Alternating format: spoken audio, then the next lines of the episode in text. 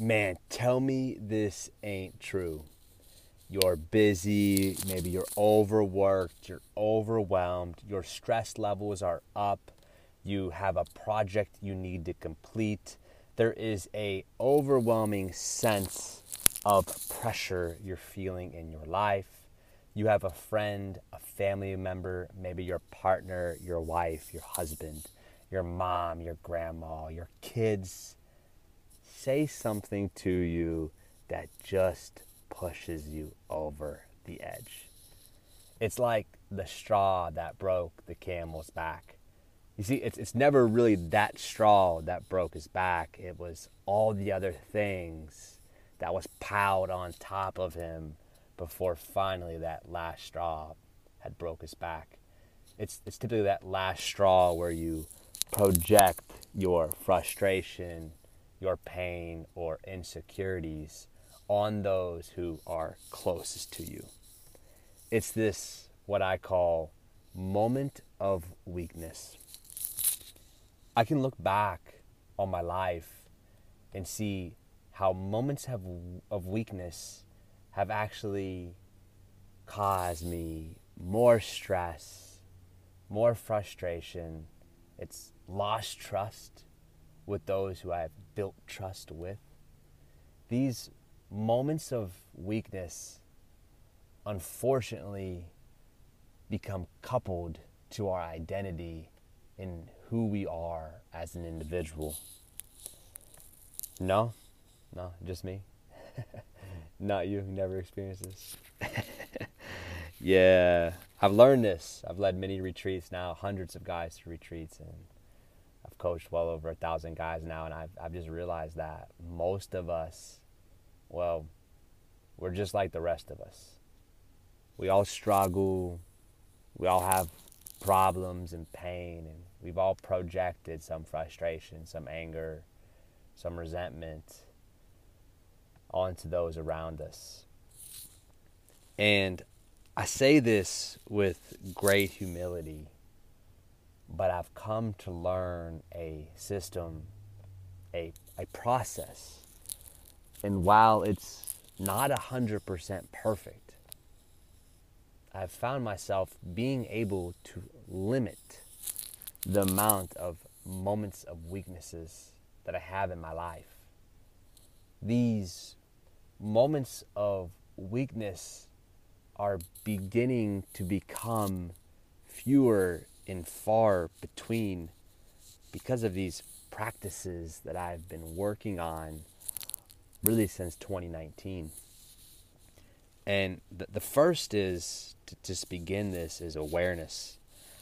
I've realized that we must become aware of when we find ourselves falling into these moments of weakness. Like, when are they occurring? For most men, maybe listening to this, it's you're busy at work, you pull in the driveway, you walk in the house, and family wants to see you, and it's ba-ba-ba-ba-ba-ba-ba, one thing after another, and you just snap. You're just frustrated. See, this could be a moment of weakness. It could be when you go to that family function and you're around some energy that you don't like to be around, and you don't do a good job at biting your tongue. I've been there. And then you say some shit, and next thing you know, it ends up becoming, you know, the echo of your next year. There's that tension, that friction that's built there. It could be when you're just trying to relax on the couch and the kids just are driving you crazy, and you just snap on them. And the next thing you know, you start realizing that your kids can't come to you with anything because dad just don't have the space for it.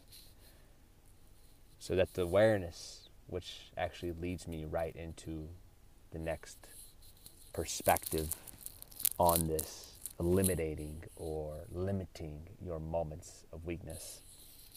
It's number two, it's creating space.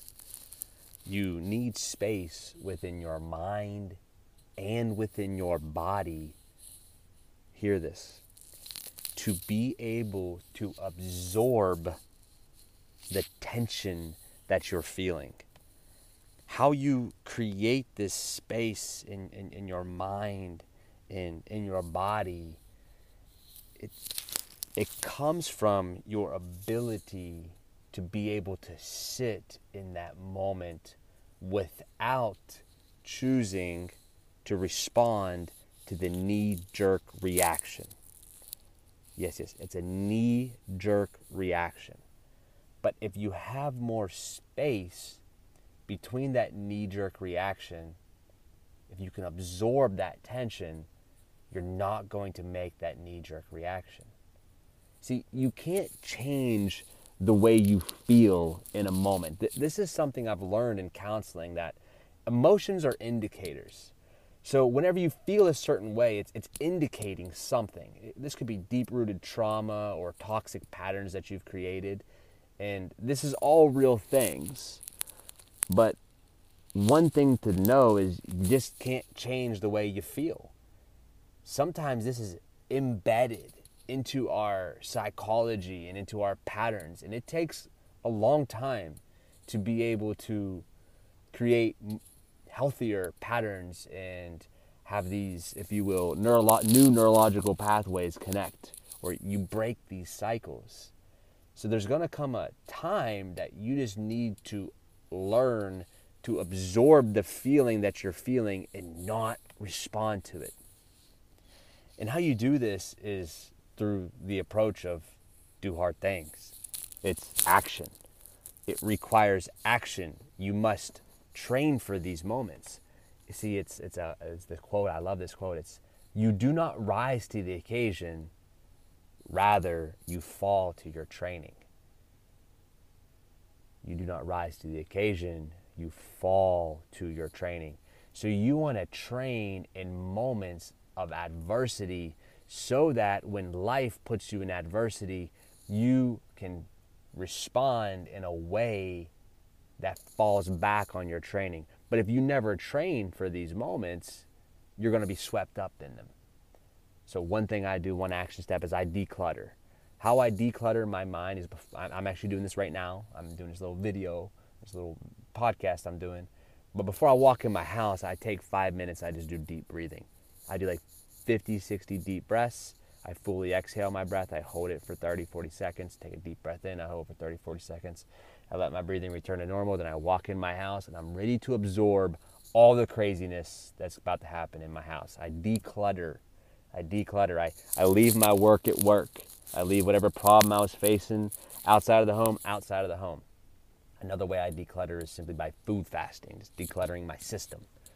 The next is doing physically hard things, lifting weights, going for runs, putting myself in those moments of adversity when my heart rate's up and I just want to quit, but I choose to keep on the path. I choose to do it anyways.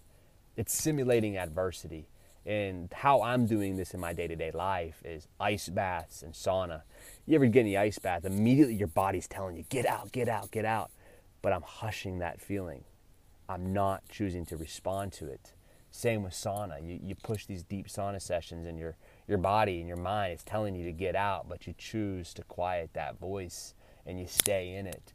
So I draw this comparison over to my everyday life when I'm feeling that tension. I'm able to correlate it over to, it's very similar tension I was feeling in the sauna when I wanted to get out. But see, now I've advanced where my do hard things aren't always just physical acts. They're not physical things. Much of my do hard things now is choosing to just sit with myself and in my thoughts. And I've adopted this darkness meditation where I just put a sleep mask on my face and I sit with my thoughts for 30 minutes or an hour or 2 hours, meditating, if you will, but just being and being present and being comfortable with myself.